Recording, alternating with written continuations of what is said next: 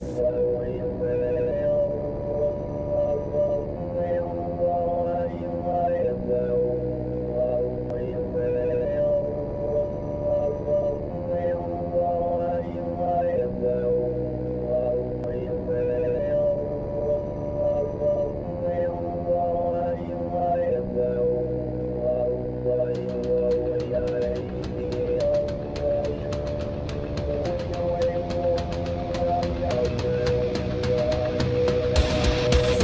PolitiK Podcast, the show for normal Americans.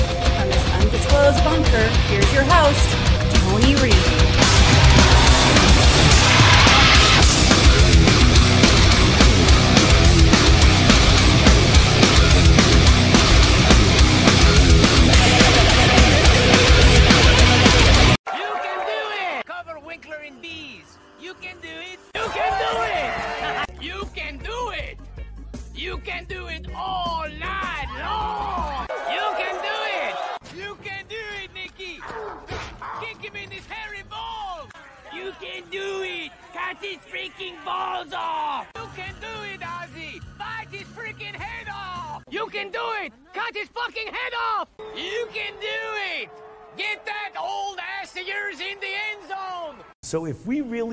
Prevent the next pandemic, and there will be one, there will absolutely be an outbreak of another pandemic. It may be next year, or it may be in your grandparent, your grandchildren, and your great grandchildren's lifetime.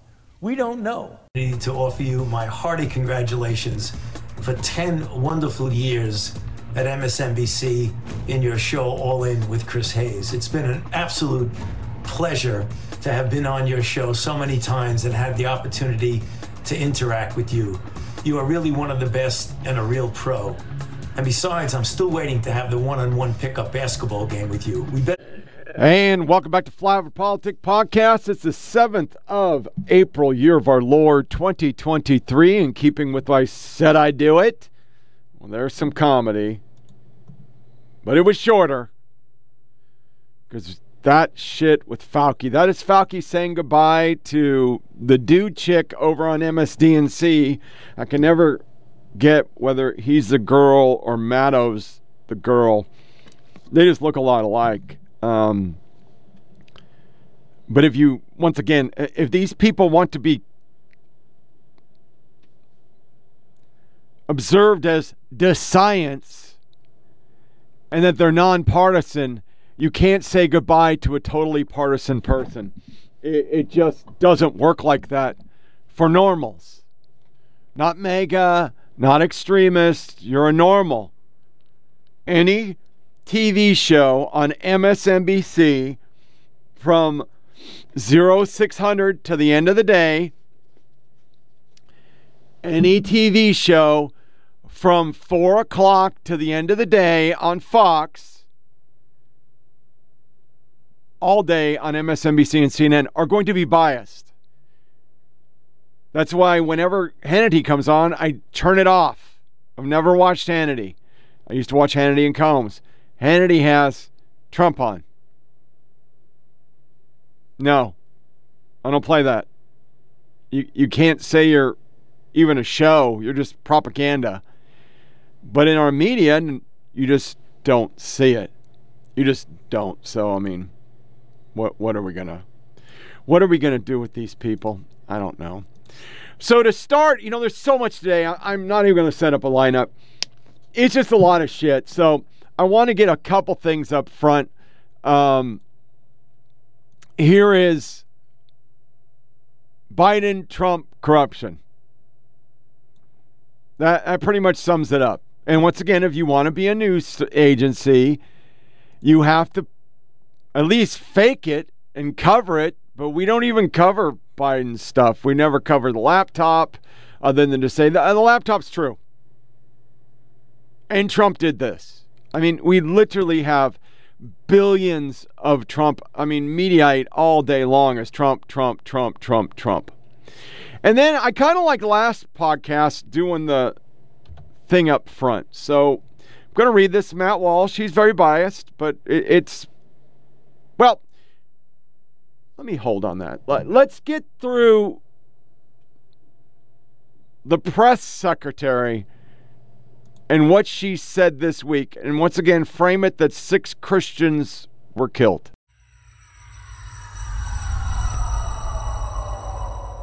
Um, former Vice President Pence said that if the shooter who killed six people uh, in that Christian school in Tennessee was motivated, motivated by a hatred towards Christians, that the crime should be categorized as a hate crime. I'm wondering what the president thinks of that kind of designation. It's not for us to decide. With the enactment of a new law in Indiana, 14 states have now banned gender affirming health care, while some of these laws are currently blocked by courts.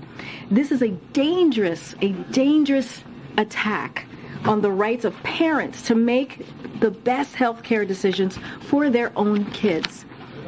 According to the Human Rights Campaign, more than 50% of transgender youth in the U.S., which is estimated to be more than 150,000 kids, live in states in which transgender youth have lost access to or at risk of losing access to gender affirming care.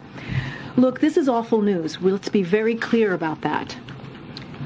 LGBTQI plus kids are resilient. They are fierce, they fight back, they're not going anywhere, and we have their back. This administration has their back. We are so proud of the kids across this country who have organized protests and school walkouts to tell the politicians in their states to stop this legislative bully. So we're clearly aware that Jean, Jean Pierre, who is a lesbian woman, doesn't care about Christian kids. She's all good with the dead kids. Uh, they can have more dead kids. We don't care. We're just going to trans down. Then this week, uh, you know, we had the Bud Light that we thought was an April Fool's, and it turned out it was real. And now we find out Nike's throwing money at it.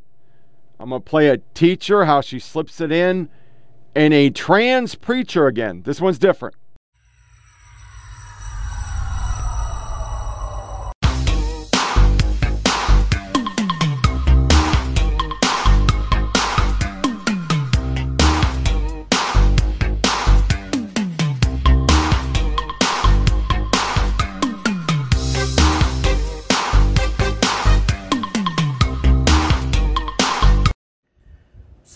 Conversation I talked about in my last video is a lot like a lot of the conversations I have about queerness and transness with my kids. Um, because I work in a conservative area and I'm an out non binary trans teacher, I have to tread very lightly for fear of losing my job. And so a lot of times I put it in terms of hypotheticals with the kids. I say, oh, some people like to use this. When I talk about my title, mix, I say, oh, it's just a third alternative to Mr. Ms. that some people like to use. I let them kind of draw their own conclusions when it comes back to me while also keeping it general enough to not bring the heat on myself. If the UCC was really as open and affirming as it claims to be, then there would be trans people of color in every UCC church but that would also require the UCC to reckon with its white supremacy culture. 90% of the UCC is white, and if you look a little deep into the history, you will see that the UCC has its roots in American colonialism. Looking at the congregational churches and looking at this one right here, too, just being honest. I am sick and tired of the BS I am sick of the dishonesty. I am tired of the lies. We are on the growing edge, my friends, and that means that there will be more drag preachers. Amen?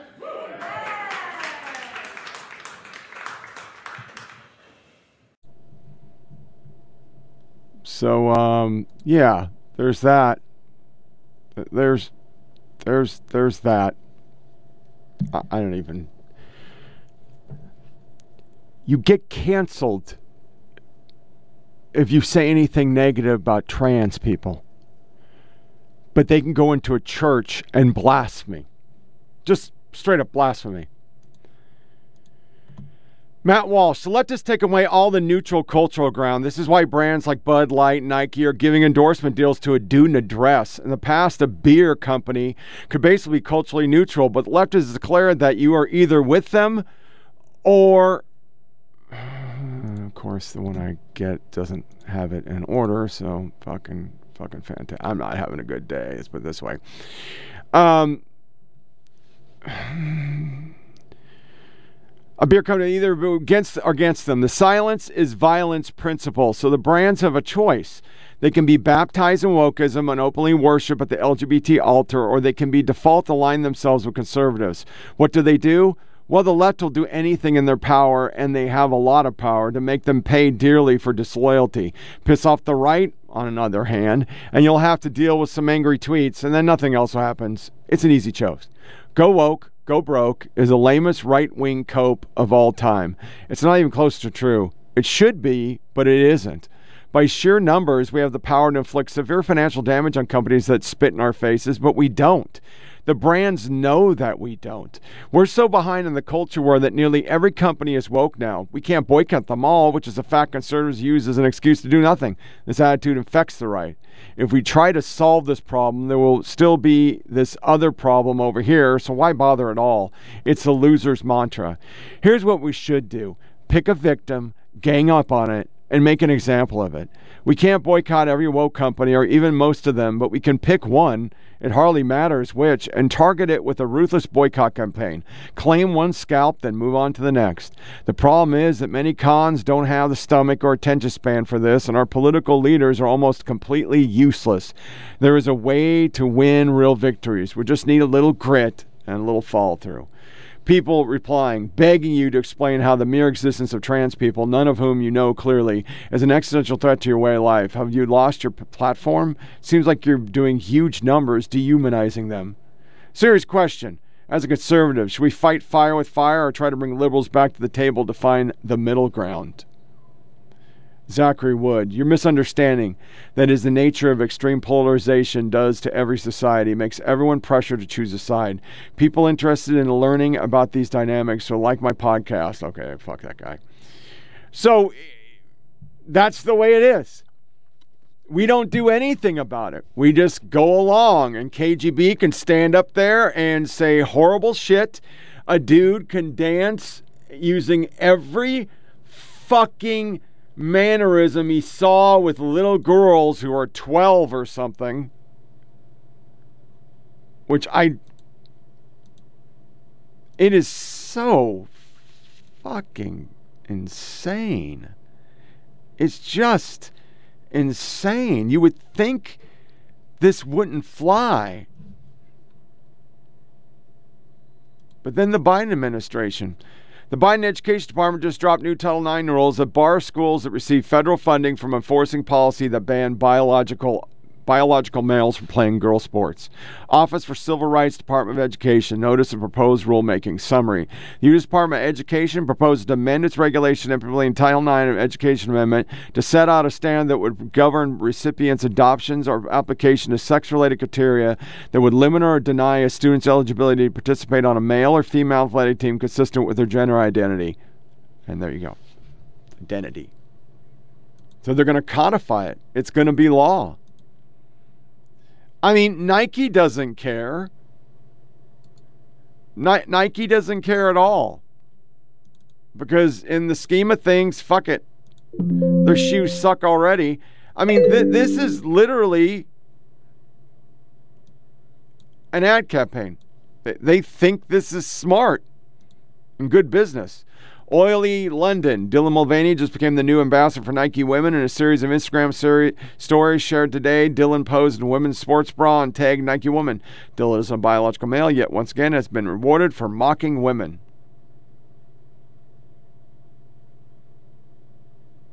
James Bradley. This is exactly what misogyny looks like. Michael Seifert, Nike's latest mega corporation to make Dylan Mulvaney a biological male, their female brand ambassador. Ambassador, Zappater. These companies are spitting in our faces. Do women actually behave like this? No, they don't. None of them do it. None of it.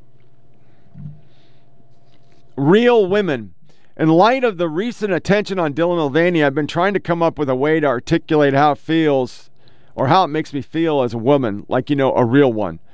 There's anger, of course, indignation, frustration, confusion, all those sorts of emotion. Indulging this pure and utter foolishness is insanity. It's also incredibly insulting. You're either born female, which means a child, you are a girl, and then you will be a woman in adulthood, or you're not, which means you will never be a woman, try as you might. There's nothing you can do, no amount of hormone therapy or indulgence and stereotypes will do for you that nature failed to give you. You cannot pay or will your way into womanhood. It's not up for the taking.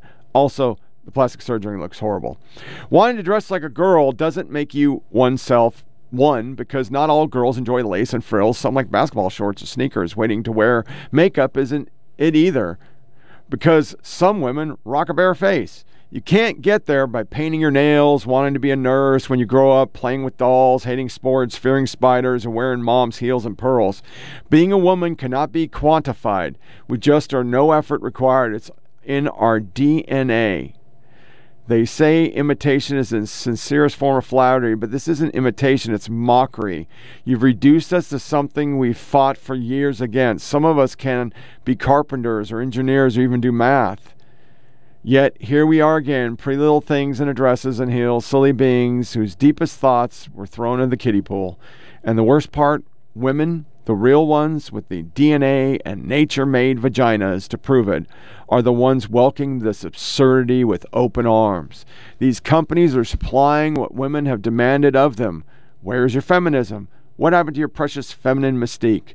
Our value, our uniqueness has been traded for 30 pieces of silver and piss masquerading as beer. Most people think it's absurd Travis Tritt, Travis Tritt has refused to use any Anheuser-Busch. Tampax, once again, was trending because there's another one that came out. My wife tried to find the video, I couldn't find it.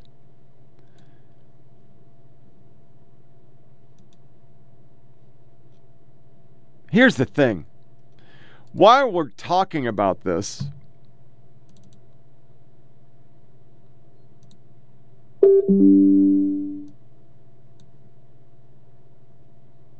And the media is just like that fucking evil cabbage patch.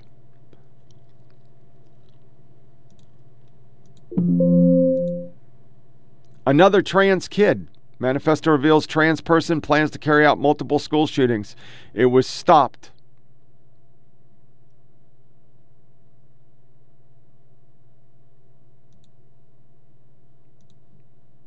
Rebecca Jones' son, who's trans. I'm not going to even read her tweets. She made him turn himself in because he threatened to shoot everybody. And nobody fucking cares. Media's not even covering. It's it's not even being covered. It's not a thing. I'm going to play one underscore, but before I do, I want to play this video by Ben Shapiro because this this kind of shocked me. Or you can actually think about who is most likely to win a victory. All right, time for a couple of things that I hate. Alrighty, so you know when they say that they're not coming after the kids, that's a lie. They're coming after the kids. Apparently, Build a Bear, which is a store that I've taken my kids to a lot. Right, this is where you you actually go to the store and they have sort of these these kind of teddy bear skins. And you get the the filling and you fill the bear and you take it home and the kids love it. It's really fun. They've decided that they need to drag queen the uh, the kids. So Build a Bear's workshop is now offering a new RuPaul drag queen bear, which makes perfect sense because you definitely need to teach your kids about boys who dress up as girls. The stuffed animal immediately caused outrage online, according to the Daily Mail, with many calling out the business for selling the bear amid growing controversy regarding drag performances. The controversy first erupted online with uh, my friend Matt Walsh's tweet, which included a screen grab of the Build a Bear website with the RuPaul bear advertised. The drag queen bear is stated as being included in the bear cave, but still shown on the general website, which is accessible to all. Apparently, it's it's for 18 plus shoppers, but it's right there at the top of the front page. Cover bear, put the fur in your walk, head to paw, let the whole body talk. The website reads Two iconic pop culture institutions join forces for this one of a kind collector's item made in tribute to the world's most famous drag queen. Oh, isn't that nice? Well, you know, the, the good news is that the blowback caused Build a Bear to at least remove this from the main website's carousel of revolving bears and pages. It is still apparently on the on the website. However, so you know why Build a Bear feels the necessity to do this. Again, this is a product designed for children. It's beyond me, except that all of our cultural arbiters have decided that all of this is the most important thing that you can possibly do. Build a fucking bear. That was on Mediaite as Ben Shapiro rages about Build a Bear. I didn't hear him raging.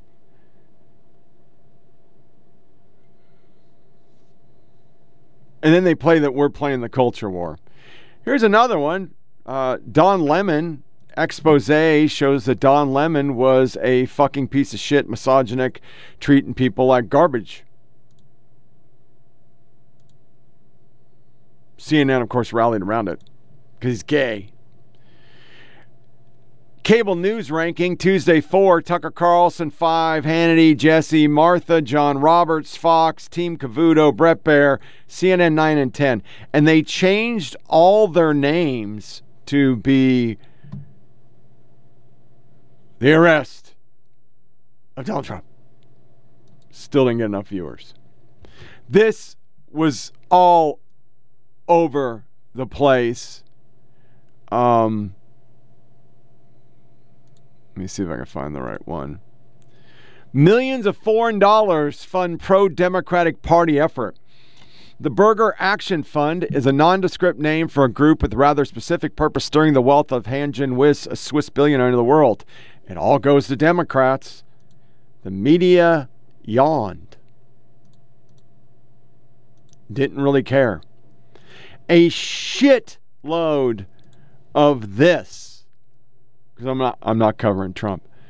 This is from SPLC. Majority of Taylor Greene, other extremists rage. Rage. Rage. Hmm. Well, here's one underscore. So a lot of people have been asking me, uh, why are we shooting at Bud Light cans now?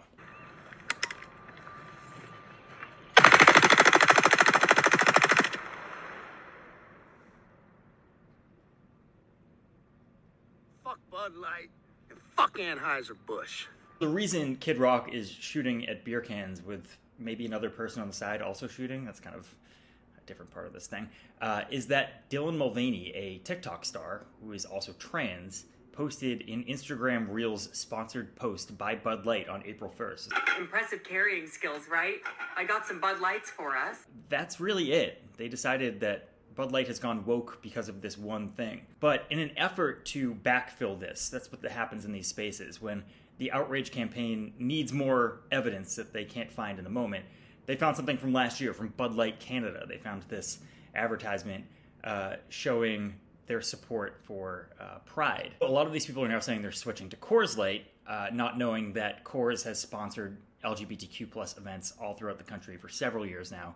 Uh, they even have their rainbow flag where the mountains would be in their logo. Uh, it's not about consistency here. It's just about stirring up outrage. So is that really it? Is that all that's happening here? Is that one person got a sponsorship for one day and that they tried to sort of uh, retroactively fill in a narrative here? Yes, that's it. They think it's cute. They think it's all funny. Here's why conservatives are concerned. I wouldn't call it rage against Build a Bear. New bill in Canada will prosecute anyone that misgenders, criticizes, or protested against transgenderism. Anyone deemed transphobic, homophobic, or offensive would fa- face prosecution and a $25,000 fine. Reader's notes. The bill would allow officials to temporarily designate addresses like where a show is taking place, community safe zones. Anti LGBTQ harassment, intimidation, and hate speech within 100 meters would be subject to a $25,000 fine. See, they do this also for abortion clinics. You know, they, they can't be around abortion clinics, but you can fucking burn down crisis pregnancy centers. It's got audio. Firstly, it enables the Attorney General to create a 2S LGBTQI plus community safety zone to prohibit within 100 meters of the property any homophobic, transphobic act of intimidation, threat, offensive threats, offensive remarks, protest, disturbance, and distribution of hate propaganda within the meaning of the uh, criminal code. It also comes with it a penalty of $25,000 if prosecuted successfully. So basically, they are codifying in law the ability for trannies to do whatever they want.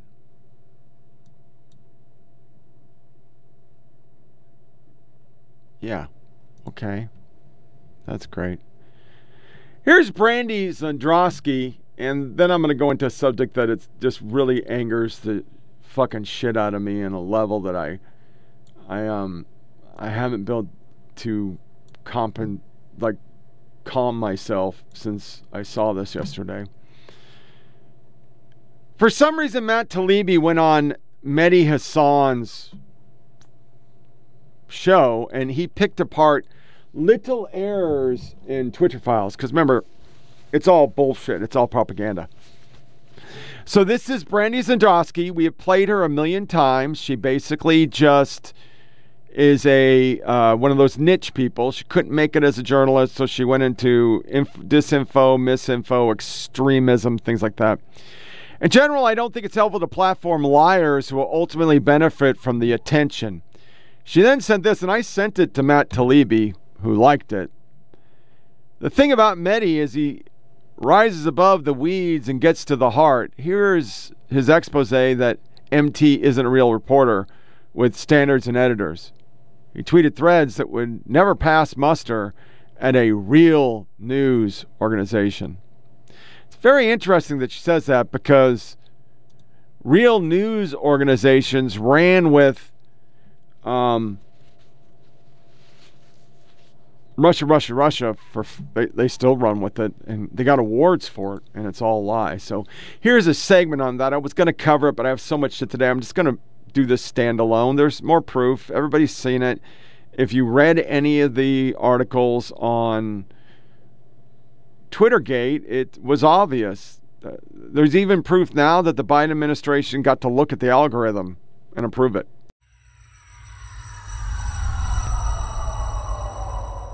You talk a lot about the Election Integrity Project in the Twitter files, which Stanford and the University of Washington founded to monitor attacks on our elections. Um, and you say some stuff about them that a lot of your critics say is not true, and that affects your credibility. You said the EIP was founded in response to the government dropping its proposal for a disinformation government. Well, there you are. We're quoting you on screen. It wasn't. It was formed two years earlier.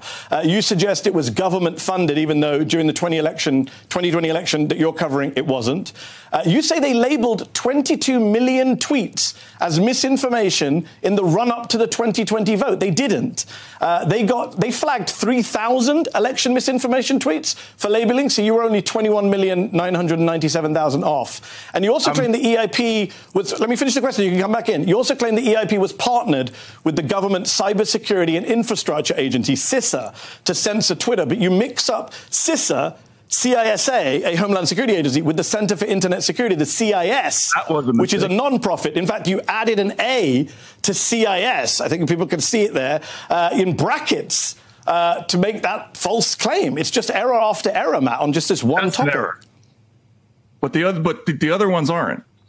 The, no, no, the, the, 22 million, million number came from their own report. Yeah, where did it, it came from a report in March 20, Do you know what the 22 million number is, Matt? Can you tell me? Because we checked. 22 million is the number of tweets about election misinformation that were just that they just mapped. How many tweets were they? The ones they actually flagged to Twitter before the election, 22 million came after the election. It wasn't in the run-up. They flagged 3,000. So you were off by 21,997,000. They It's another said, they error. said a lot of things. I, I, I, I stand by my story.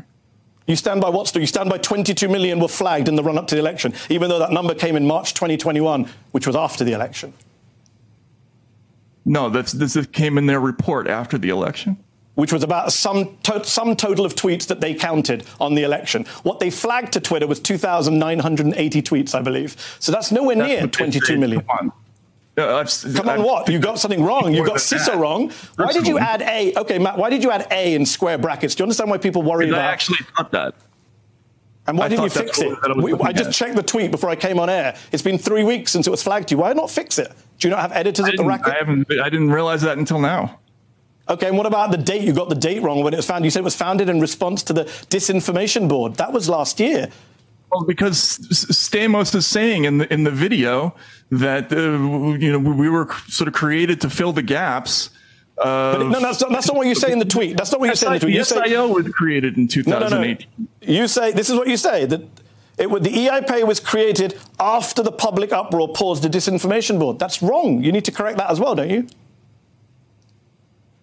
After the. Uh, That's what No. your words. You say to quote you. After public uproar paused the Orwellian Disinformation Governance Board, Stanford created the EIP. That's wrong. well, uh, that's what they say. I I I've. Uh, my Well, you my could check. sources said it You could check. image- You don't need sources, Matt. You could check the EIP website. It says it was created in 2020. Well, that's the date that I just said. And the, the Disinformation Board was 2022. Okay. All right. Well, then that is an error. Personally, I don't think Mehdi Hasan is a real journalist. I mean, he is about as extreme as you can get. But extreme, as we see now, tranny extremism is on the rise. Kids are all building in their head that they must kill non believers of this religion because it's everywhere now.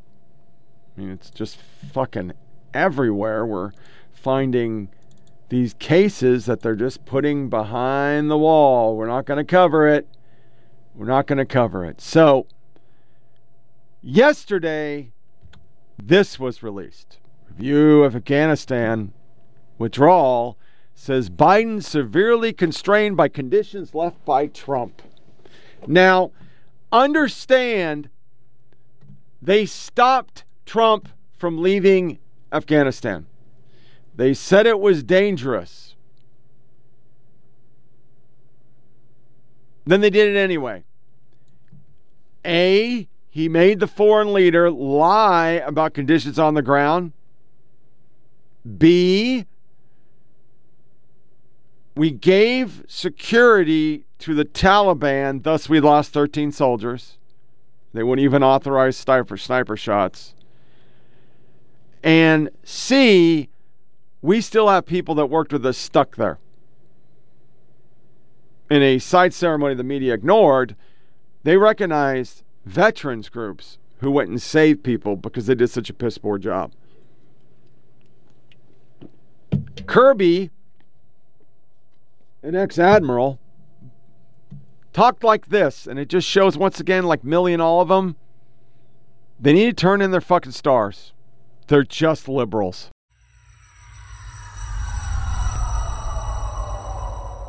Get planes coming in and getting them loaded, have medical screening, have security vetting, have diplomatic presence on the ground to make sure that we're putting the right people on planes, uh, but also defend that airport from external threats.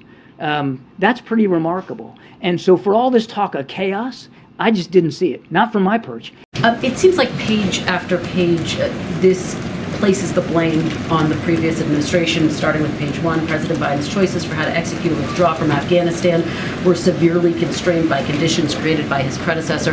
Yeah. Let me just follow up with you on something that Ed was asking, which is Does the president take responsibility for the withdrawal and everything that happened thereafter? He's the commander in chief. and uh, he absolutely has responsibility for uh, the operations that our men and women uh, conduct and the orders that he gives. And he continues to believe that the order to withdraw from Afghanistan was the right one. And if you just look, Kristen, at what's happened since we pulled out of Afghanistan and see what the United States military has been better able to do on behalf of the American people, uh, I think there's only one conclusion you can come to, and that it was the right decision. And as you list the things that could But, but wait, before I answer, but that, but you, you need to remember, and I, I get the question about you know the previous administration. You got to look at when he came into office, what he was walking into. He didn't negotiate with the Taliban. He didn't invite the Taliban to Camp David. He didn't release 5,000 prisoners. He didn't reduce force levels in Afghanistan to 2,500. And he didn't have an arrangement with the Taliban that they won't attack our troops. He came in with a certain set of circumstances. He had no ability to change. He had to deal with it based on what he in- inherited. He had eight months to plan, did he not? He had to take eight months to plan because we, wh- whatever plans there might have been done by the previous administration, we didn't see. Um, and, and it was not apparent that, that, that there was a lot of planning done. So, yes, he took some time to, uh, to, to work through that. I don't think he could be blamed for that. In fact, he enabled and was able to secure from the Taliban extra time on the clock because by May 1st, you might remember, they were going to come in guns ablazing. Hang on a second. I'll get to you. Uh, they were going to come in guns ablazing on May 1st. He got us till the end of August so that we could do, I mentioned that in my opening statement, proper planning. Proper planning that, that accounted for high risk scenarios and, uh, and probabilities that we, we hadn't thought of before so that he could get military forces pre-positioned in the region so that if we had to go in and conduct an evacuation, they could do that. And you know how fast they got there? 48 hours when we ordered a NEO, a non-combatant evacuation, because he put them there and he had to have time to do that. Does the president believe, what mistakes does the president believe he made? I'm not going to speak for the uh, president on, on, uh, on that score. What I can tell you is uh, that, again, we've done a, a good faith effort here to work through the lessons learned of this withdrawal. Um, and we've already started to apply those lessons.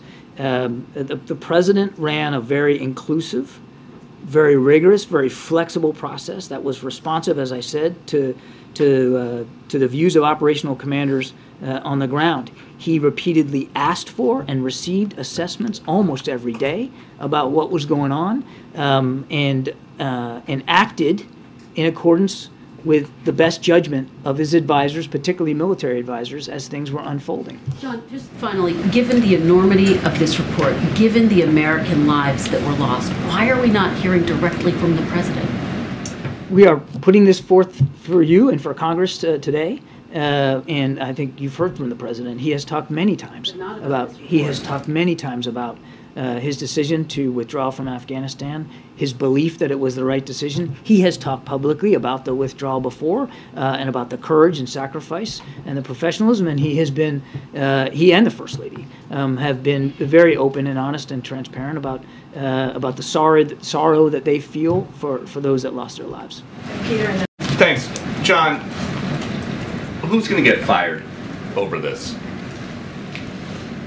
Peter, the purpose of the document that we're putting out today uh, is to sort of collate the chief reviews and findings of the a- agencies that did after action reviews. Um, uh, the it, it- it's not the, the purpose of it is not accountability. It's the purpose of it is Military leaders. Purpose of it advice. is Doesn't to sound like it study lesson You admit learned. that the intel was bad.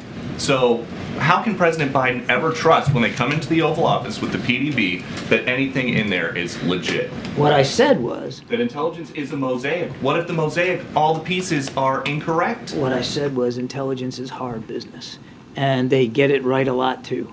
Um, there were some pieces here that weren't accurate, and we're being nothing but honest with you and the American people about what those inaccuracies were and how they shaped some of the decision making that was laid before the president and, and his and the questions that he that he asked. This document and this effort isn't about accountability today. It's about understanding. And I would also add that the as I said to Ed, the review process isn't over. This is this is the next muscle movement in what will be a long process to better understand and comprehend and adjust to what we learned and what we did in Afghanistan. But it, doesn't seem like after the country has had a couple months to review this, and as the government has, people don't have an issue with the decision to order troops out of Afghanistan. It is with the way that this president ordered it done. There were children being killed. There were people hanging off of Air Force jets that were leaving, and you're saying that you guys are proud of the way that this mission was conducted?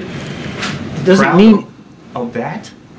Proud of the fact that we got more than 124,000 people safely out of Afghanistan? You bet. Proud of the fact that American troops were able to seize control of a defunct airport and get it operational in 48 hours? You bet.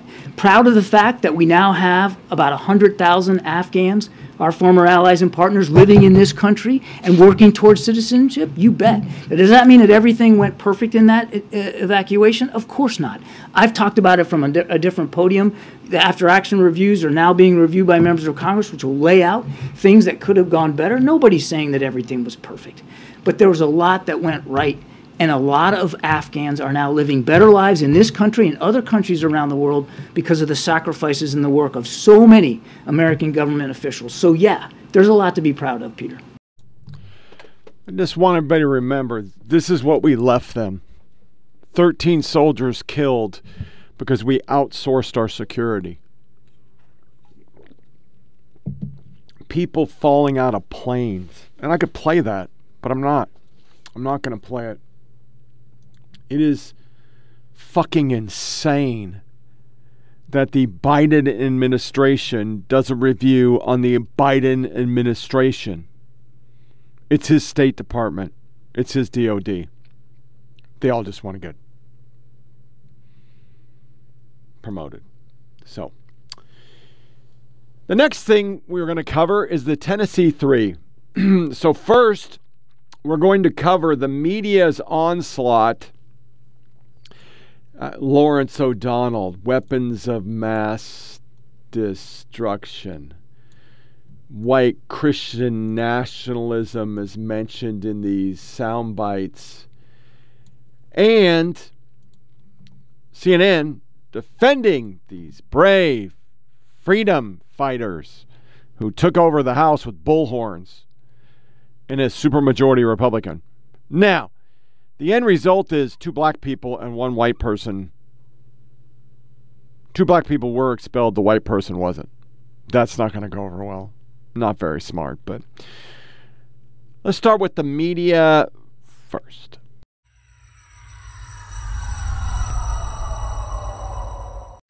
professional Republicans absolutely do not cry for dead American children when they are murdered by AR 15s. What Republican State Representative William Lamberth and Lindsey Graham have in common with every other elected Republican in Washington is the absolute determination to make sure that every mass murderer who walks into an American school will be able to legally purchase an AR 15 to bring into that school with them.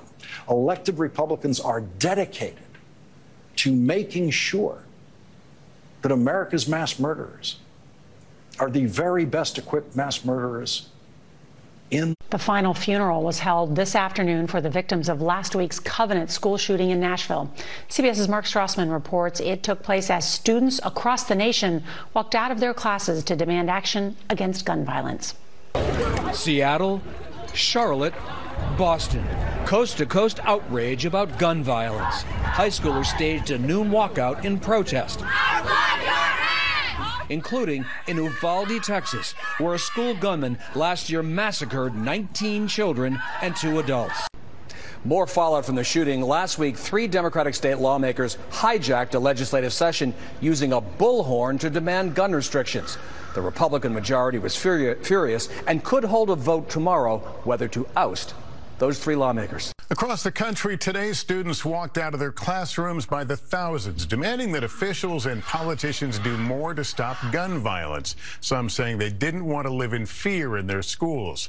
The action came nine days after the school shooting in Nashville that killed three children and three adults, and a wave of school shootings in recent Now, again, they broke the rules in speaking up. The question is, okay, six six people were shot and killed in your community. Emotions are raw.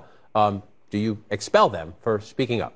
I mean, whether or not I think they think it's the judicious thing to do politically, which I'm not sure that it really is at this point in time. I, I mean, I think there's a question too of these lawmakers were democratically elected. And are you essentially superseding the will of the people by expelling them? I mean, that's a rather harsh, I think, fairly unprecedented, and people see partisan move as a result of this. All right, and so let's listen to the Republican House Speaker here uh, making a comparison. Uh, sorry, I just don't think it fits. Listen. Two of the members, Representative Jones and uh, Representative Johnson, have been very vocal about January 6th in Washington, D.C., about um, what that was. And what they did today was equivalent, at least equivalent, maybe worse, depending on how you look at it, of doing an insurrection in the Capitol. Uh, they were trying to get a discussion about gun reform. They were not trying to overthrow the election. They were not trying to seize control of the chamber. They were not trying to they weren't violent. kick the governor out of office. No, heard... they, they were not violent. Thank you.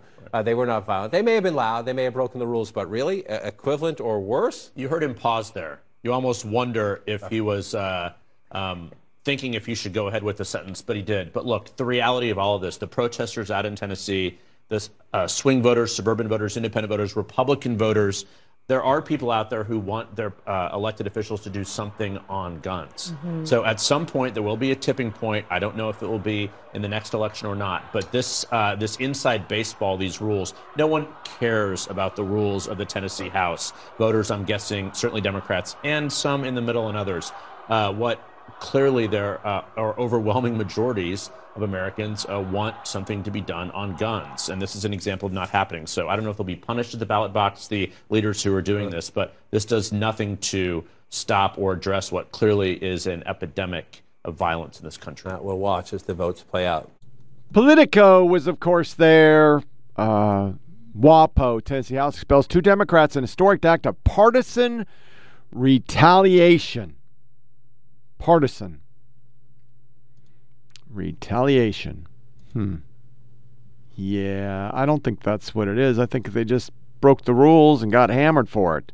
Our Channel 5, the only news agency we can watch that's not super crazy lib, Nashville Democrat Justin Jones expelled in Tennessee legislature. The article's very partisan. Even Rep- Representative Gloria Johnson acknowledged that the difference in treatment today might be because of her skin tone. We'll pay that in a second.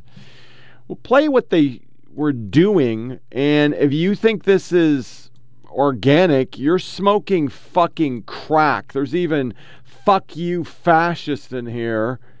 Um,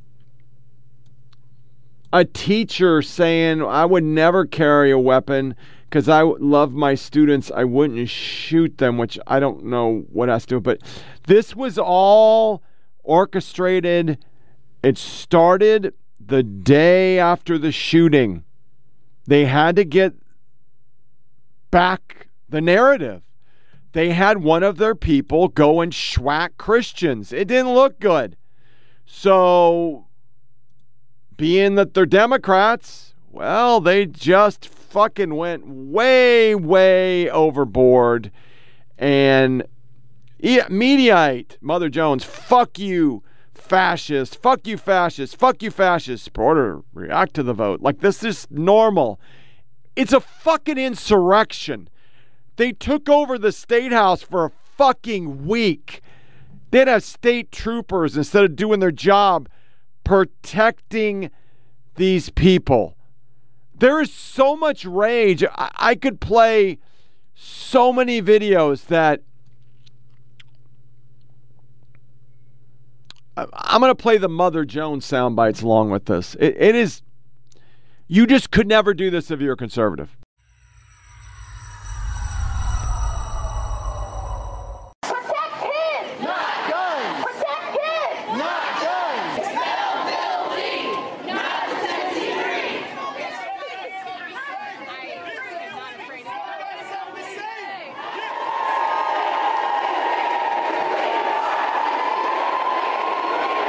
Mr. Mike Hill, who was killed at the Covenant school shooting week and a half ago, was laid to rest. And I want us to keep in mind the sacrifice that he made to try to keep those kids safe. So I ask for a moment of silence for Mr. Mike Hill. We need a solution that says people shouldn't be going to schools and to houses and to neighborhoods with weapons of war. Representative Lamberth told the media that we must fortify our schools, even if it means putting tanks outside our schools. That is disturbing. I don't think any of us want to live in a world like that, where we make our schools militarized zones simply because we refuse to address the real issue we as a legislative body are constantly looking for ideas.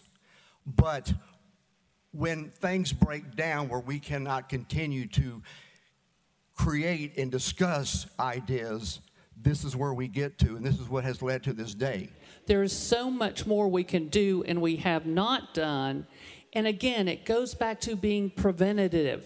There are things we can do like expanding Medicaid, that would give mental health care to more than 300,000 Tennesseans. I'll use my colleague's analogy it's an aspirin for cancer.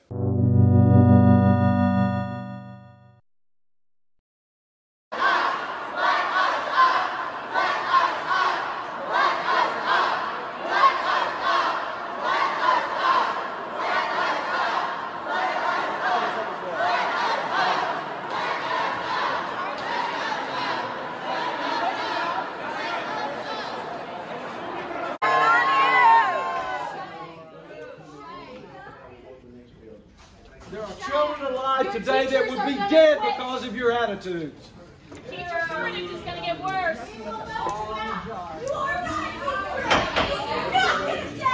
You know any teachers? They don't get paid to You met these people, they shouldn't have guns.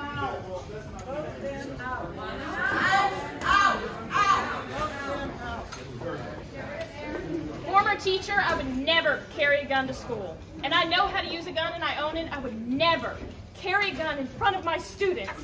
I loved my students. I would die for them, but I would not shoot them. I am so glad I'm not a Tennessee educator. Be here tomorrow, 8 a.m.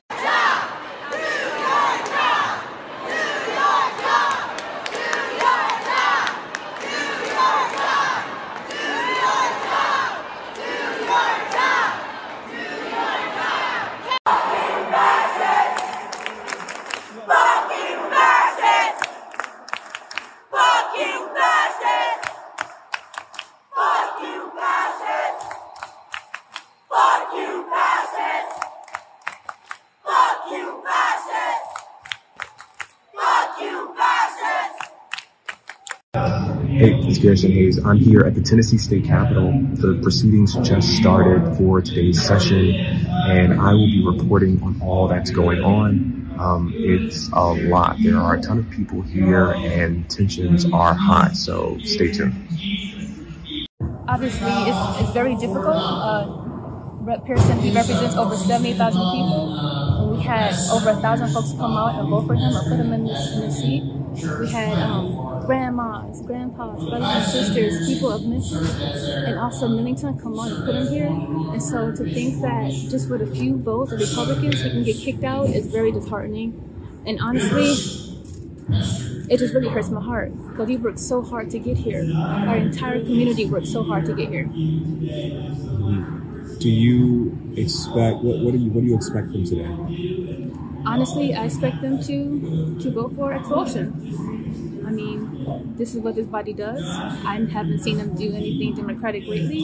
I've seen Justin raise his hand during the welcoming and honoring parts of the session and not get called on. He's constantly disrespected here. And so I believe they're going to vote against democracy today and expel him and his other two colleagues. And then what's next?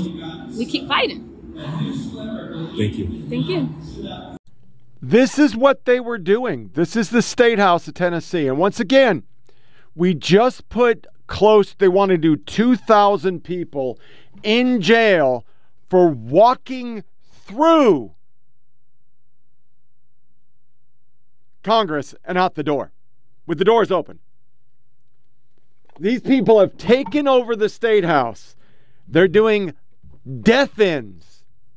This is how Mother Jones wanted it portrayed. So, of course, afterwards, and there'll be a lot more, here's just what I could find. And I've edited down of the media just drooling over these insurrectionists, because that's what you labeled conservatives.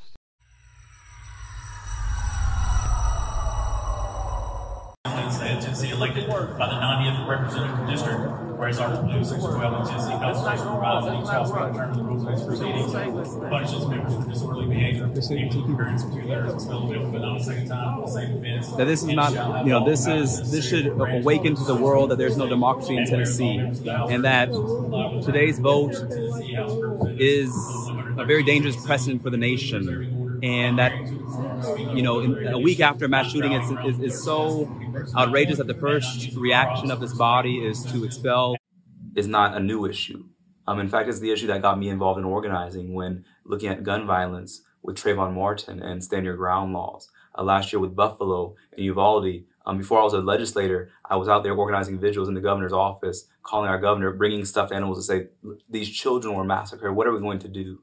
And so the conditions that we see are a legislator that is so beholden to special interest groups like the NRA and the Tennessee Fire, Firearms Association that they're willing to let their own people be killed and massacred, preventable deaths. When we have solutions like red flag laws, when we have solutions like universal background checks, when we have it's, it's about optics. They're trying to pass these false solutions about locking up schools like fortresses, having more police in schools. But what these people, what we've been asking for is common sense gun laws to take these mm-hmm. weapons of war off our streets. So they're doing all this to justify their expulsion of us after to say, oh, we did something. And so I just want people to know what's happening. And that this is a this is a spectacle, that this is a farce, that this is a circus going on, and that this is not this is not really a solution. So what they're gonna try and say is we did something. But what we said is we needed to do not just a minor cosmetic band-aid, but we needed to do real surgery on the issue, which is the easy access to firearms. Mm-hmm. And so we hope that we continue to hold them accountable. Um, they won't even let people clap, but the Republicans are able to act unruly and do whatever they want today. So there, there is there is a trajectory to expel us. The, the sense in there, the, this feeling this, that the lynch mob is already assembled in here. Mm. And so we know no matter what happens, they're not going to silence our demands. They're not going to temper our demands. They're not going to make us afraid to speak. But I just hope that people see what's going on in here. And there are some in here who have already been coming up trying to antagonize us, trying to get a response from us. And so I hope that the people know what's going on in the people's house. And I hope that we hold them accountable for these false solutions. We're with you.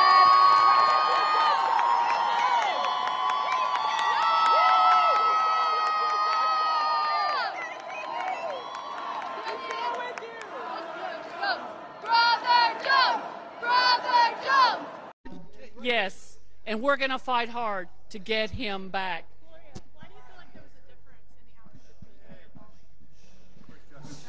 You, I will answer your question. It might have to do with the color of our skin. Please tell us I mean, this the, the, nation was the world was watching Tennessee, which is why they were on their best behavior. But even under their best behavior, you saw the disdain, the the the the arrogance. Um, you know, the the, the, the basically I had a member on the floor call me an uppity Negro. I mean, this is the, this is the behavior of our body. And so even with the nation watch, watching them, even with the world watching them, you see the assault on democracy that happened. And, and the most extreme example was uh, my expulsion because it's what it's doing. It's not about me, but it's about the 78,000 people I represent. These young people, these you know, one of the most diverse districts being silenced because they're upset that it is, we don't fall in line to their narrative of what Tennessee should be. You know, well, that is a multiracial democracy. Indeed, one of the some of the most extraordinary moments. You had one member, the only non-white member in the House majority, lecturing you, um, he's Indian American, to say you should be happy to be there and you should just join with us and essentially behave yourself. Um, there were, uh, as another member that you uh, alleged, um, said to you that you were a disgrace and essentially called you uppity, but then wouldn't do it when you put your phone up and said, say that again on camera. And I believe he might have been one of the sponsors of this resolution. What's the atmosphere like being uh, a 27 year old, both you, the two Justins are both 27, being a young black legislator in that body? What is it no normally like for you all? I mean, this is a very hostile environment, but more importantly, it's hostile to democracy. And so what you see in there, they're saying you should feel grateful to be here. But they didn't put me here. The people of my district put me here. And that's what they were trying to undo. And from the time I walked in in January, this, I was made to feel like I should not be welcome here because I led protests here. I was arrested in this building over 14 times trying to remove a KKK statue that we finally removed from this rotunda where we're standing. And so my colleagues on the other side of the aisle, um, from the day I walked in, did not want me here. And today they, they, they overturned democracy. They, they set a very dangerous precedent for the nation of expelling a duly elected lawmaker because of First Amendment activity. Um, this has never happened in Tennessee history. It's never happened, um, you know, in, in you have five minutes. Chairman Clemmons. Thank you, Mr. Speaker. We are talking about nothing less than 75 people overruling the wishes of 78,000 people. And you're going to cut off debate? Give me a break. Is this a circus? You are talking about kicking somebody out of this body. Grow up. If you can't sit through a conversation or a debate on something no less than expelling a colleague, grow up. Get out of here. You don't belong here. You want to call the question? I am humiliated. I'm embarrassed. Look at the rules of procedure, the ethic rules. It, the purpose of this is to hold the respect and confidence of the people. Representatives should avoid conduct that even appears to violate the trust the people have placed in them. What are we doing? Calm the question. Uh, ladies and gentlemen, point of order is if you don't want to sit here and have this discussion, withdraw the resolution. Let's move on to the people's business and actually address the issue that created what made you uncomfortable the loss of life, not just those six losses of lives. People in every community across this state that continue to be killed by gun violence. Hey, Chairman Clemmons, you, you're, is a point of order. I understand you're upset by the call of the question. If somebody. It's Sarah Sidner. I, I had a question. You mentioned um, that you thought that the representatives were riling up the crowd. Um, and I can tell you from the reporters that were out there, the crowd was already riled up. They are extremely upset that your legislature wasn't trying to deal with the issue of keeping children safe in school, but instead going after these two Democrats. And I wonder, sir, who are you punishing? Because yes, you have kicked out these two Democrats, but there are tens of thousands of constituents that are also being punished and don't have any representation right now. What do you say to them? So, first of all, let, us answer the part that you said you didn't think the crowd was already worked up, so they weren't working them up. I, I'd like you to go back and watch, watch what took place today. They literally control the crowd. They control the protesters. They look at them, they do their hand like this, they do their hand like this. It's like leading a choir. So the notion that you think that they weren't getting the, the people in, incited and worked up into a frenzy, unfortunately, you weren't here. You didn't see it. That's exactly what they Our did. And they proved to us today by to standing them, up and telling them. They talked to some of them, and some of them were teachers who were so distraught. They were near tears because they could not believe that their lawmakers were doing this as opposed to dealing with the, the biggest issue at hand. The number one killer of children is gun violence. And they wanted y'all to do something about that instead of wasting time in their mind when it comes to this. I mean, they literally talked about it on the air. So they were already quite worked up because they love their state and they love their kids and they want to see a safer place for the children and themselves, really. So I, I, I, I'm, I'm sure that's what you think, but we, we, we watched them today directing him like a choir leader would. That, that, that was what was amazing. And, and, and I'll tell you this, and unfortunately, I, I've got to go. I'm, I'm three and a half hours from home. It's not possible for us to move forward with the way they were behaving in committee and on the House floor. There's got to be some peace. And for them, the way they were behaving to disrupt every committee, disrupt the House floor they were, how can we get to the to the answers of what are we going to do about gun violence? What, what are we going to do about guns and cars? What are we going to do about red flag law? The, the, conversation can't happen because they're drowning out and sucking all the air out of the room. So I, I would just push back on you saying we can't get there if they won't let us. And thank you for letting me speak with you. God bless y'all. Representative, Representative, I know you got a long drive home. One final question for you. All right. Well, Jeremy Faison has left us. He's the Republican chair in Tennessee, of course. That was the House that voted. Say okay. All good to go. No problems. Take over a state house. Nobody cares because they're good old Democrats. They're going after guns. Guns are bad. Guns are bad, you fucking racist. Then we get into just the downright stupid shit because this is our top six. I just didn't label it. We're going to have uh, Al Sharpton. Well, I didn't get the soundbite because I don't want to play it. That Trump's indictment is a spiritual payback. Because, yeah. Okay. Then Media Matter expose Chris Rufo has significant ties to Russ Vought, a Christian nationalist. Joe Scarborough, we do have blast evangelical and evangelicals ignoring Trump's porn star affair. And we could talk about your affair because you were married and then you started fucking Mika. Then the View gets up there and uh, Behar says Republicans will never win.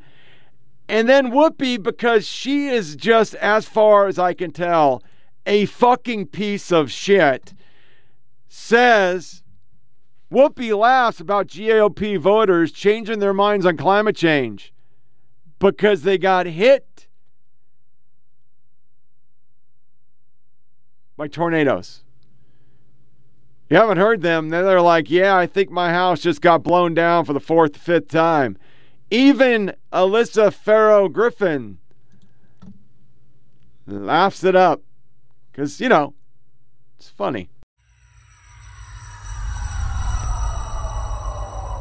Trump has escalated his rhetoric toward those involved in the case in recent weeks. And while he didn't mention anyone by name on his social media site yesterday, he did blast the quote, radical left lunatics, maniacs, and perverts that he says had him arrested. Wait, that, wait, wait, that's interesting. Now, what, what are the, what's, what, perverts? What's this case involve? So, this case involves uh, hush money to a, a porn star, which, by the way, if I could just frame calmly, but, you know, I don't know any other candidate who pays off Playboy bunnies and porn stars where that's not something that everybody goes, stop, whoa, like, does this campaign continue or whatever? He has normalized things that I don't know, for- for- fairly unseemly. For, for evangelicals, that he's he's illegally sending hush I money. mean, we're all Willie. like ro- rolling past I mean, that. he, he's he's illegally sending hush money to Playboy bunnies and to porn stars, and And that's an aside. And he's talking about perverts again. I guess this is again projection or uh, confession. I don't know exactly what it is, but again. You do wonder, like evangelicals continuing to support this guy. I know the numbers are supposedly dwindling, but when they have a choice, and somebody like Ron DeSantis or Nikki Haley or all these other people uh, to continue, but lined up behind him is really, really crazy. I come. I come from this area. I come. This is this is my community, right? And and these are some people who like not let their children listen to rock music in high school, right? Because it was Satan's music, and now they're going, oh, Donald Trump, porn stars, Playboy models. Oh, that's that's awesome. Yeah, go Donald. Fight fight for us, Trump. Fight for our rights. It's really they've twisted themselves in knots. And now, I would just say, I, uh, uh, uh, a charge that begins maybe weaker legally, but a charge that begins with a payoff to a porn star and a payoff to a Playboy bunny uh, weeks before a presidential election to keep that hidden. That's actually not the best case, Willie, for uh, for evangelicals to once again have to walk through that moral minefield to somehow justify uh, supporting this guy, and and in some cases, in some cases, uh, uh, hold him up as some like some secular idol, uh, like it's a cult. It's really sick. What's the old? They've said it all, but this is the beginning of the end of the Republican Party as I see it. I don't see that they're going to win in any elections anymore in this country, not national elections. They're on the wrong side. These kids were born uh, in 1997, not 1897, which is where the Republican Party is going. And they're like, hey, whoa, hold up. I don't want to get killed in school. I don't want to, you know, be in the middle of another tornado or whatever the hell's going on in this country. All I hear about are tornadoes all the time. Is that mm-hmm. climate change? It is- Probably it is part of yeah. climate yeah. change. You know, and they don't want all these. They don't want it. They And don't want, young- and they think- want they they want their abortion rights just in case. Yeah, they think- want it. I think young women want And they're gonna. The only way the Republican rights. Party mm-hmm. fights against this is to raise the voting age, stop people from voting. Right. All they do is tricks. Well, that's tricks. that-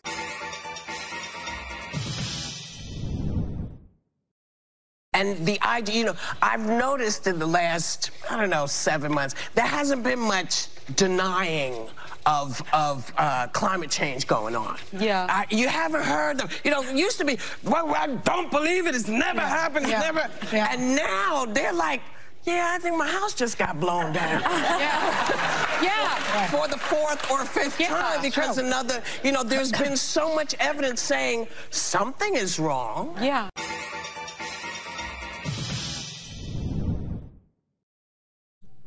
Yeah, they're nice people. Mm-hmm. Those are good people. Yes, yes, yes. Then we have Andrea Mitchell saying that Trump's racist for talking about the DA, because, you know, that's how they play this game. And Israel shouldn't defend themselves.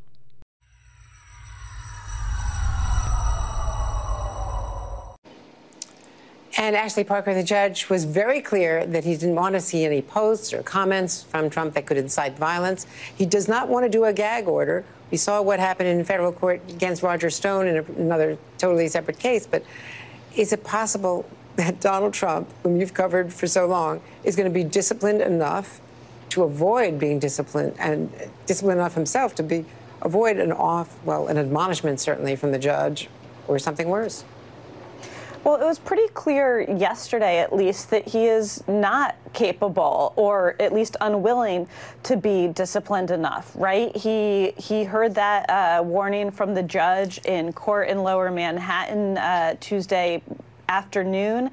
And by Tuesday evening, when he'd flown down to his private club at Mar-a-Lago, he used what could have been a prime time opportunity to basically tick through a list of grievances and personal attacks, including uh, against the very people the judge said he, he should not attack. Uh, the Manhattan District Attorney, the judge himself, the judge's wife, uh, and, and his family. And this is a pattern for former President Trump. I will just say briefly, I was at uh, a rally in during his 2016 campaign in San Diego, which was the first time that Donald Trump began attacking a different judge, Judge Curiel, over his Mexican heritage. His aides didn't want him to do it then. He, he couldn't stop then. His aides have not liked the attacks he has put out on his social media platform leading up to yesterday's uh, appearance in court. And he still, so far at least, is continuing to do that. And it may or may not be coincidental, but both the DA and the judge are people of color, or uh, the judge, as Judge Curiel was, was ethnically Hispanic, I believe, Latino, and of course the DA is black. So uh, they have certainly become. Andrea. No, it's it's unbelievable to see them inside the mosque, and of course, just a couple of years ago, that set off an 11-day war between Israel and Hamas over Gaza. Um, thank you very much. The White House is calling for both sides to de-escalate. And joining me now for more is Richard Haass, the president of the Council on Foreign Relations, author of The Bill of Obligations, the best-selling book, The 10 Habits of Good Citizens. Richard, Netanyahu is under so much pressure from the far right uh, after he paused that controversial judicial overhaul. He brought a vote to form a new National Guard, which critics is calling a private army of thugs. He took money to form it from the military, from the defense budget. So we don't see any real solution here. No, Andrea, two reactions. One is I think it was a mind numbingly just stupid, I, I don't know any other word for it, sorry to be so blunt, decision to send Israeli uh, forces into one of the holiest shrines of, uh, of Islam because people were piling rocks and fireworks. Really? The bar for Israeli entry into an Islamic holy site ought to be sky high. This wasn't even close to it. And if, the Israelis want to undermine the Abraham Accords, want to make it impossible for Saudi Arabia to ever move towards peace with Israel, they want to start another intifada. There's no better way to do it than we've just seen. This just isn't warranted. My own sense, more broadly, is the Israeli government is probably looking to go beyond, to find some kind of a compromise on the judicial reform issue, maybe something on that, and maybe compensating people on the far right who aren't happy with any compromise with a tougher policy towards the Palestinians. But if this is an example of it, it is really counter. Then we have Seth Meyers. I never thought Seth Meyers was funny on SNL. I just thought he was kind of a dick face. And he's one of the reasons him and that glasses wearing cunt bag, Tina Fey, just ruined the show. And now every generation after thinks, okay, well, we're just going to go on and be political because we're we want to be Jon Stewart or some shit or Colbert. Well, this is a whole bit that if you say Soros, you're a racist. The Soros thing is starting to get under their skin because more and more alternative media is going, hey, this motherfucker is buying every DA in the country.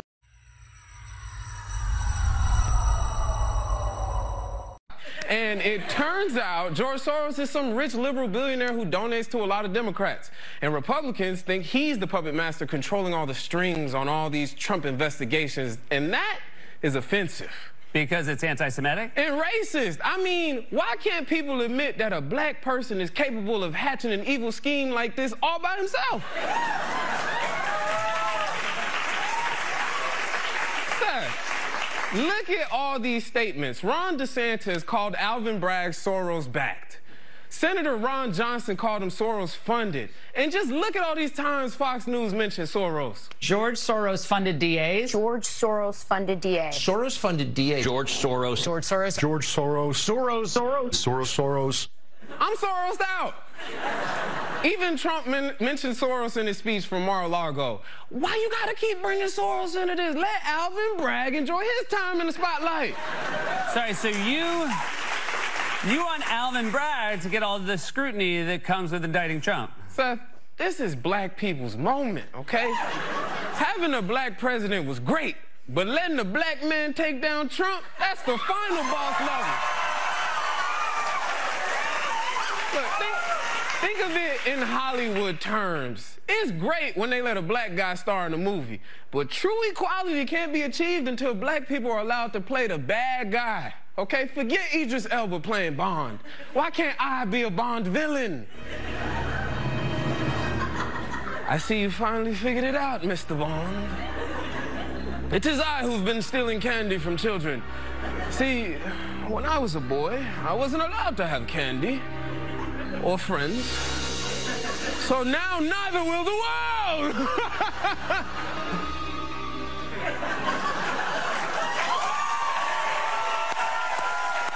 I'm Jeff Wright. I'm six feet tall, and I'm represented by Erica Lancaster at CAA. Oh. Okay, Jeff, so I, I hear you that calling the investigation Soros funded is racist, but just to be clear, it's also anti Semitic, right? Oh, hell yeah, Seth. They ain't gonna catch me on some Kanye West bullshit now. All right.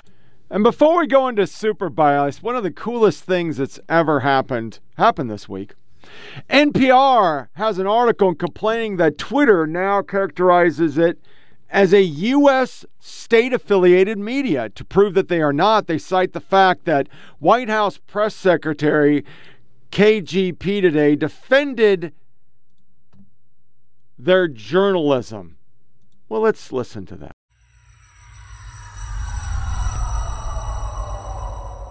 The hard-hitting independence nature of their coverage speaks uh, speaks for itself. And so I'll leave it there. Okay. Hard hitting independence. Yeah, I don't think that's actually a fucking thing. So he had a thread today, um, or yesterday that was just really good. Today, the best way to news outlet like NPR to show they're not beholden is have KJP. Truly independent outlets anger the state. They often end up where Biden DOJ has put Assange, not show, showered with praise by the White House press secretary. When is the last time NPR did reporting that angered the Biden White House? Anybody? They don't. They're a Democrat run agency. I mean, that's just what they are. Here's a self proclaimed disinformation expert affiliated with DoD program, also leaping to NPR's defense. Scratch a self proclaimed disinformation expert and one fine USG ties. Note how many state functions are vehemently defended by NPR. Wow. Way to make this label meaningless. NPR is absolutely not even comparable to proper outlets like RT and Sputnik. Well, yeah, they they actually are. They're they're identical to it. I do not work for any outlet funded by Russia. You, however, are DoD affiliated media. Glenn Greenwald again. LOL, I forgot about this. There's no industry more intrinsically fraudulent than disinformation experts. It's a scam expertise, and so, of course, it's filled with scam artists and grifters, many of whom are lined up defending the uber independent NPR. We just reminded of some disinformation perpetuated by Arve Arang as she liked her Twitter followers money for a trip to sunny Hawaii. Blah, blah, blah, blah, blah, blah, blah. And there are any self proclaimed disinformation experts who don't get funding directly from the U.S. security state. Carolyn Orr Bueno is funded by the Department of Defense. NPR has an article complaining that Twitter now characterizes U.S. state affiliated media to prove that they are not. They cited KJP. Amazing. NPR is trying to argue it's not state affiliated, didn't only cite the praise of White House press secretary, and also cited this bullshit self proclaimed disinfo expert who works for the Pentagon. They, NPR CEO, got, I think it's this one right here. Yesterday, Elon Musk labeled NPR state affiliated media, even though the company own policy states that organizations shouldn't be labeled as such because it has editorial independence. Hours later, Twitter removed the reference to NPR in the policy. Turns out it's more appealing than the NPR was in Twitter's state affiliated media definition, right alongside BBC, until yesterday. NPR stands for freedom of speech and holding the powerful accountable. Why does every flap with press outlet have to include a vigorous, vibrant, free press is essential to the health of our democracy? They're not. All right, I, I started this yesterday, and I, I wasn't planning on podcasting for a while. Here's your articles. American roads are more dangerous because cops are pull, pulling fewer people over. Why are cops pulling fewer people over? Because you guys want them defunded. That's why. Airline passengers, rough ride climate. The price of ballot signature is way up.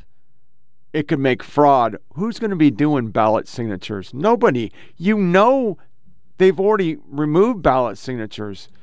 The John, whatever the fuck voting act says you don't even have to prove where you live. North Carolina lawmakers switch parties, creating a path to stricter abortion laws. There's their article today about being called state media. Here's all their other articles. The proven false Clarence Thomas article. More lefty shit. More lefty shit. More lefty shit. Diversity as its core and corrections. They're all the articles about the right. NPR is state funded. We pay for them to push liberal bullshit. And the only one with balls yesterday, which I didn't watch Tucker. Here's a guy from News Nation. Destroys the whole thing. He is. 100% correct. Is it really a good thing for the White House press secretary to be weighing in on what news organizations the White House deems uh, hard hitting and worthy? Kaivan, great to be with you. Um, you know, I think this was an important moment for the White House to speak out because you got to imagine comparing our publicly funded journalism to state media from Russia and China is incredibly inappropriate. And you got to think that China and Russia absolutely loved seeing that. Public funding for journalism is important, especially as we see local journalism, which NPR, you know, has local affiliates all over the country, um, dying. And because when that happens, there's this vacuum that. Well, so, so I'm, I just want to understand. So you're saying that publicly funded journalism is better than privately funded journalism?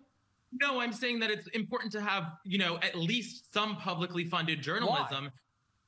Because I think that, you know, it allows us to have a diversity of opinion that isn't necessarily backed by corporate interests, right? Like we've seen how when a big media conglomerate like Sinclair goes around and buys up all the local news outlets and then sends them uh-huh. talking points, that has an impact on our democracy. So having sort of independent, publicly funded journalism, which is what NPR is, and let's be But, clear. but how, how how eh, can say, you're saying that because something's funded by revenue, that it is not independent, but somehow something that is funded by the federal government is independent, even though they are dependent on a certain party that it to be in power to fund them. Well, no, the there's laws yes. that go towards the No, I mean re- Republicans don't like NPR. So NPR. if, if if Republicans get their way, NPR would be defunded. How does that not create a, a real moral hazard for NPR? There's an entire political party. Half of America thinks NPR is in the tank against them. Uh, and Republicans would like to defund NPR and, and allow it to sink or swim like every other journalist organization. I'm just, would you be opposed to government funding for a conservative leaning outlet? But half of America might think this outlet is partisan. Does that mean that what you're saying isn't legitimate? I don't understand. No, it means we shouldn't get government funding. But it's bipartisan government funding. No, it's not. Well, has Congress has the Republican Congress tried to Yes. fund Which brings us to our super bias of the week. All the things going on in the world. And what do we have? We have CNN talking about the bunny. Remember the bunny last year stopping the media from asking questions? But CNN's so in the pocket of the Biden administration. The bunny is the hard hitting news, holding the powerful accountable. skipping King Charles' coronation, but he will head to the UK soon for a state visit. The king invited the president when they had a phone conversation on Tuesday.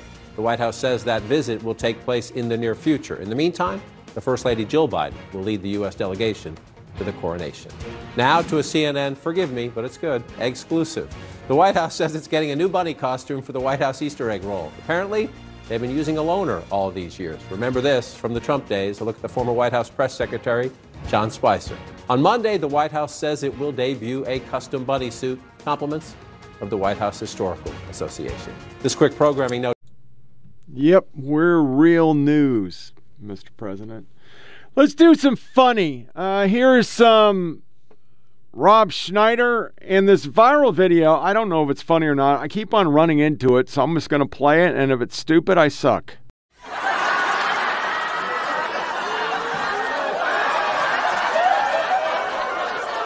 My wife and I are trying to cut back, you know, it's economy. It's tough out there in the economy, you know. Got to cut back where you can, you know. Maybe even time to get rid of stuff. There's an idea. Get rid of stuff you don't want anymore. My favorite commercial on TV right now is get rid of your unwanted gold. Unwanted gold? It's gold. Who has unwanted. Honey, what is this shit? Gold? Get rid of it! It's embarrassing! We got friends coming over. There's gold everywhere. Get this single most precious heavy metal out of our house. I'm gonna put a commercial on TV just get rid of your unwanted cash.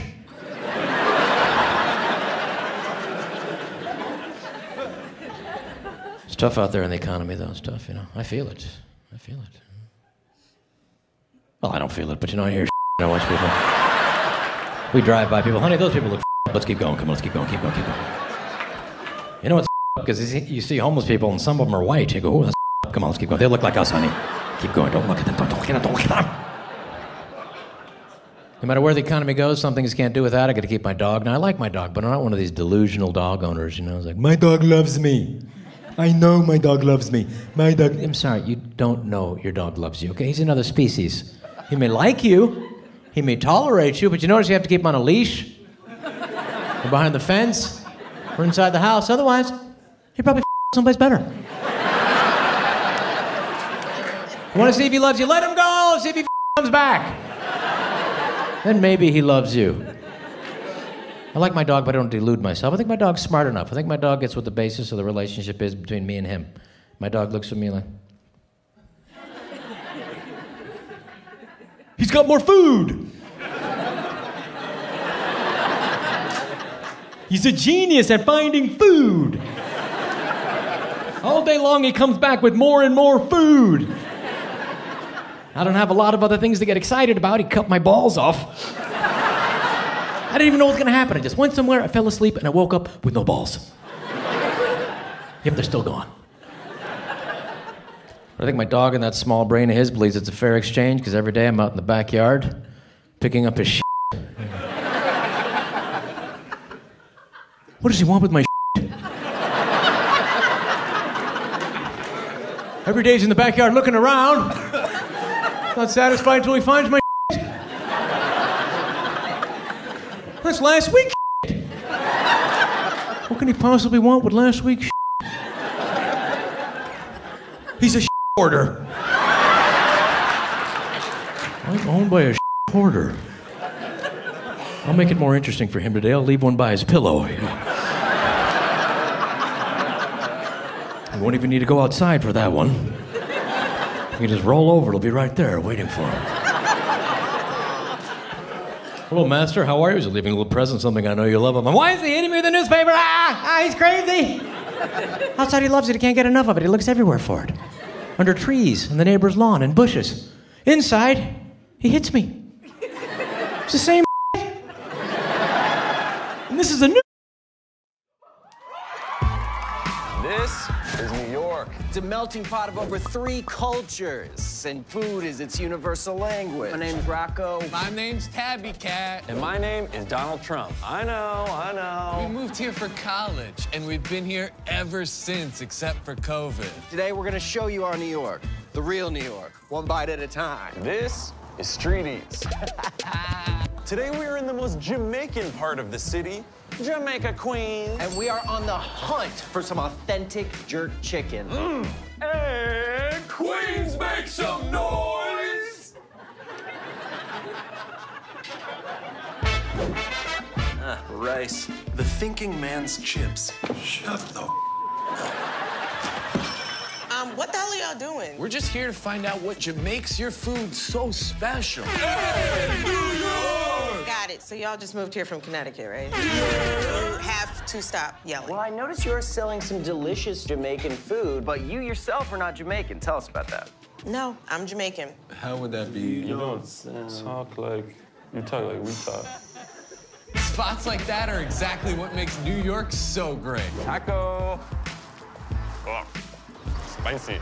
Okay, so you want jerk chicken with no cayenne? Nope. No cumin? Uh-uh. Salt, pepper? Can't do it. So you just want a blank ass piece of chicken? Would love oh, one. No, no, no. What's going on here? Whoa. No camera, no YouTube. Whoa. Hey. This is so New York. Next, we decided to hit up a New York staple, the Bodega. So we headed all the way up to the Bronx. And we walked here because we could not find the subway. I think we keep going this way. Rule numero uno, you gotta order like a New Yorker. Hey, yo, boss, let me get some mayo and bread. Hey, salon. Awesome, so authentic. I got it. Hey, forget about My father is a lawyer! Can't cut the line, man. We've been working all day. Well, I hope the building you're working on explodes. So they hated us there. But at least we made friends with that fake Jamaican lady. She loved us. I hated them, but I read the comments on their videos, and no one should have to read that about themselves. I mean, the nicest one I saw said gay fail. I made them some plain ass chicken, and they loved it. Very good. Authentic jerk chicken. What a beautiful New York day. We had some chicken. Cheers. Join us next time on Street Eats, because no one can do it like us.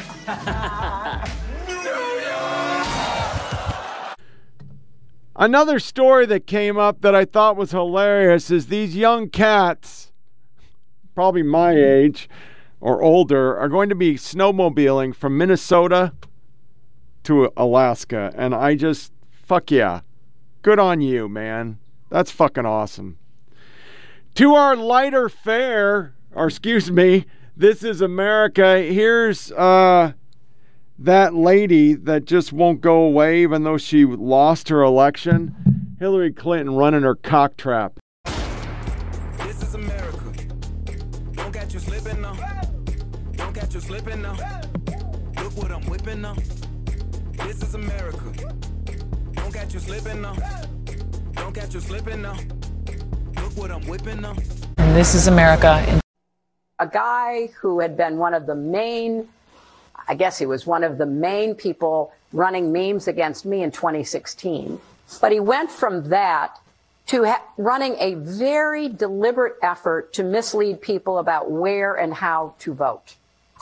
So it went from speech to action meant to subvert the election because thousands of people who they targeted through their algorithms.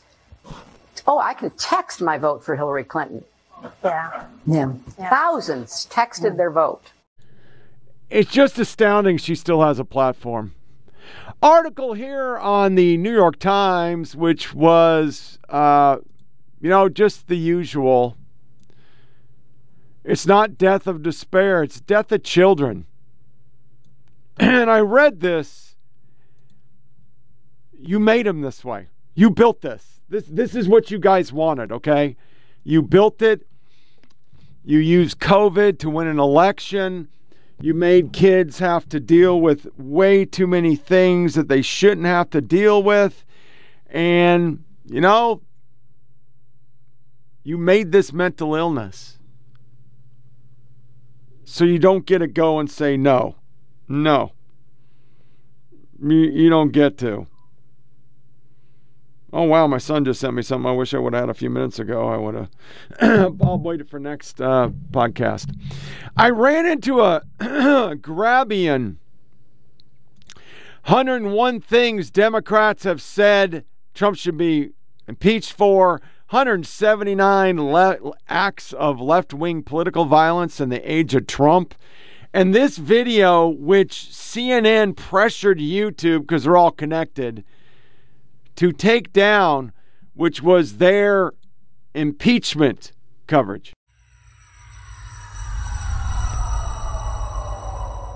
Good afternoon, and with that gavel coming down, I'm Jake Tapper in Washington, and you're watching special coverage of this historic day. This is a historic day here in the nation's capital. It will be a busy and historic day ahead. You're watching CNN special live coverage of what can only be described as an historic day. This is turning out to be a historic day, a very important day. And another very, very important and historic day, a very historic and important day. Another historic day here in Washington, historic day here in the nation's capital. Chris, this is going to be another historic day here in Washington. At the end of a long and certainly historic day. A truly historic day. It was a historic day on Capitol Hill. A historic day with millions watching. A historic day. Historic day on this historic day. We're just getting started on this important historic day. All right, it is a historic day. And lastly, I'm going to play this every podcast from now on. It will be after I say my final words and going to closing. Because I don't want anybody to ever forget this. Every death is a tragedy, y'all. It's seven lives.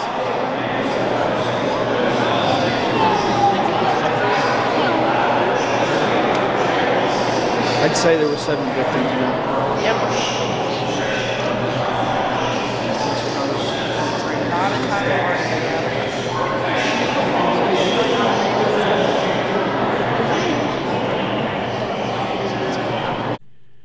You can put y'all in front of that, but it doesn't change the fact that you're a garbage human. Everybody there. And this week, our media circled them. Conservatives during COVID with a permit were armed, storming the Michigan State House. Conservatives go to Washington on J6. They're trying to arrest every single fucking one of them for doing it. Yet they literally, most of the estimated 50, 60,000, some people say 100,000 people that were there, just were there. Just were there. Yes, the people who broke stuff, people who stormed and hit cops, they are scumbags that should go to jail, but we're talking the majority of them just walked into doors that were opened by the police. And they're going to jail. You go back to the Tea Party that were called the Tea Baggers. Those people were treated like garbage humans. They even featured NPR state media a black guy with a rifle. You could see his hand, but they said they were all Nazis, white supremacists. But yeah, our media circled around people that took over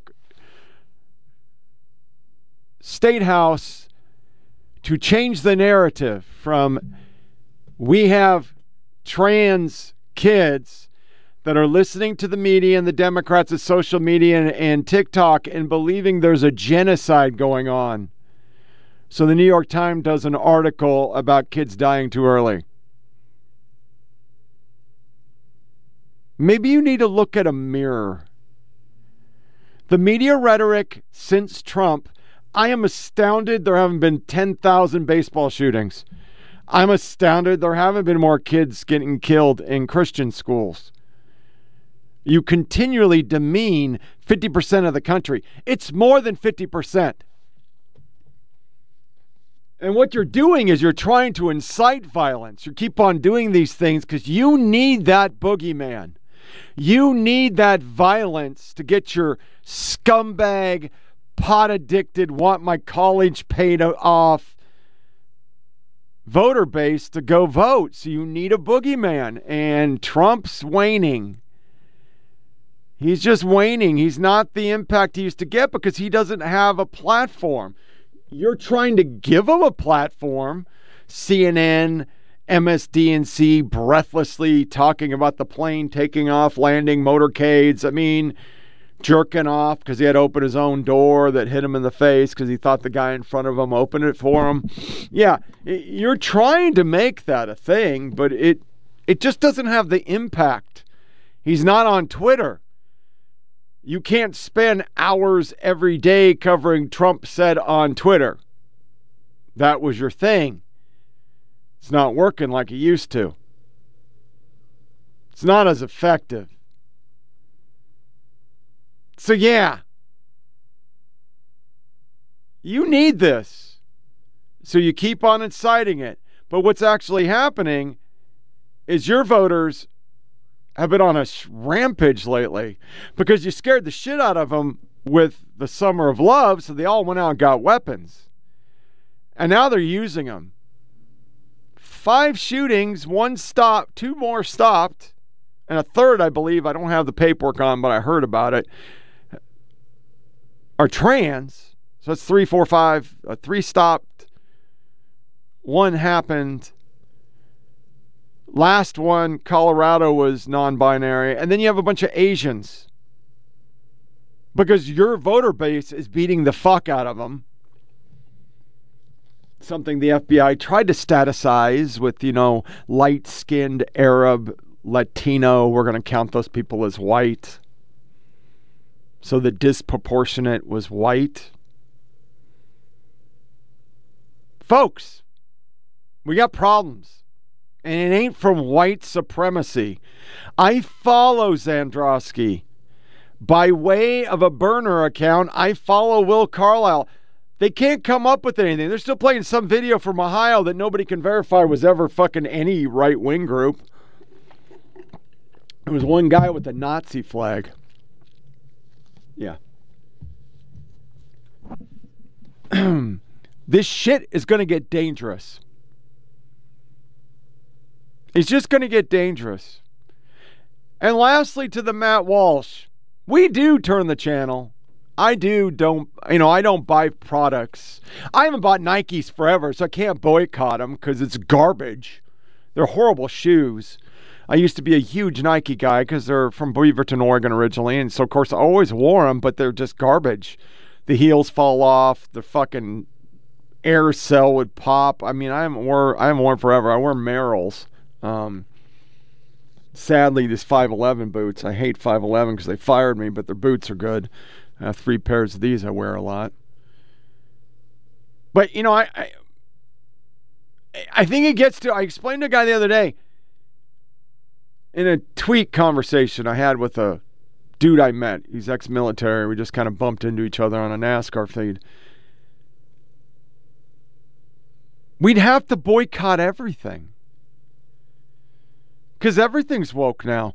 12 to 20 to maybe 50 activists, most of them paid for by Hillary or Soros or who the fuck knows. They're all paid super, you know, influencers. And they beat up on a company and they're scared of Twitter and Facebook and they they see, you know, you say fuck you, you get banned and they believe they need that social media to f- push their business. I mean, all businesses do. And they buckle. like a fucking tent. Most of us just fuck it. I just won't buy it. I mean, they'll learn over time. Nike and Budweiser, CMT. I mean, I'm just praying, you know, not to God, but just as a figure of speech that Kelsea Ballerini gets fucking canceled. I am so sick of seeing that girl. Have you ever heard her sing? She's not good. It's not country music, it's pop. It might have a slide guitar and a fiddle in it, but it sure the hell don't sound like country music to me. But I hope she gets canceled because I'm sick of seeing her on my TV. She's fucking everywhere. But, you know, we can't. It's too much. So, you know, I changed the channel. I am proud to say most of the shows that got canceled, I started watching them, but then they forced in a trans, lesbian, two dudes humping in a fucking ambulance. That kind of screwed Grey's Anatomy there. That was just a bridge too far for these women. They were there for McSteamy and McDreamy, not two fucking dudes humping. I mean, they literally made the ambulance hump. I mean, I looked at my wife and go, "Are you seriously gonna watch this? Seriously?" So yeah, I mean, we could we could fight back. They'll get it eventually, but you know, you need to. We need to start pushing back, but it's really hard. Because as I've babbled, you got to ban everything. And the moment we go out in the street and we hold a sign, they just ignore it and call it white Christian nationalists or Nazis or extremism. And that's what they want. That's why they're doing all this shit. They're trying to get us to react so they can keep up their base who needs fear. And I think that's why the Tennessee 3 just pisses me off. And I didn't really cover it very well. It's a badly executed segment, but Jesus Christ, it was an insurrection. They said, seven victims, y'all. And those people getting booted when they were getting booted, there you saw the videos. They were more they they crowd. They want the crowd. Now it's a stupid thing to do because you're just fucked now. You got rid of two black guys, you kept the white woman. You just fed the beast. White Christian nationalism. But they broke the rules. And where did they get it? Democrats. When they didn't hold the House or Senate or one of them, John Lewis and Maxine Waters who said get in people's faces and beat the fuck out of them, and that was somehow ignored by the media as well. It wasn't literal because she's black and she can do whatever the fuck she wants. They took over the Senate or the House for a fucking week. Remember? It was over guns. Because their answer always is take the guns from the people we don't like because they don't vote for us. Won't affect a single shooting. Won't stop any gun crime. Not a damn thing. It won't fix shit, but it's a tool. They want us unarmed because we're bad people. We don't vote for them. It's just sad fucking times. So. That wraps up another episode of Flyover PolitiK Podcast. Go to Flyover PolitiK with the K at SoundCloud, Rumble 482 467. Send me an email at foppodcast at gmail.com. Next show will be uh, the 10th or 9th, 9th or 10th. Hopefully by then it'll be a little more energy. Sorry, I'm just on a wave of bad, bad stomach. It's just been hurting like a shit, man. I, I don't care what I do, how many fucking gallons of Mylanta I drink. It is just not happy, and I'm up in all my fucking meds, and I can get it down where it's okay for a bit, but then it just revolts every morning. Doesn't help I dip. Probably shouldn't be drinking the monsters, but anyway, I cut this. It just fucking sucks, and I'm tired. Just tired. Just really tired. So. Disconnect from your devices. Don't give the yeah yeahs. Thanks for listening, everybody. And y'all take care.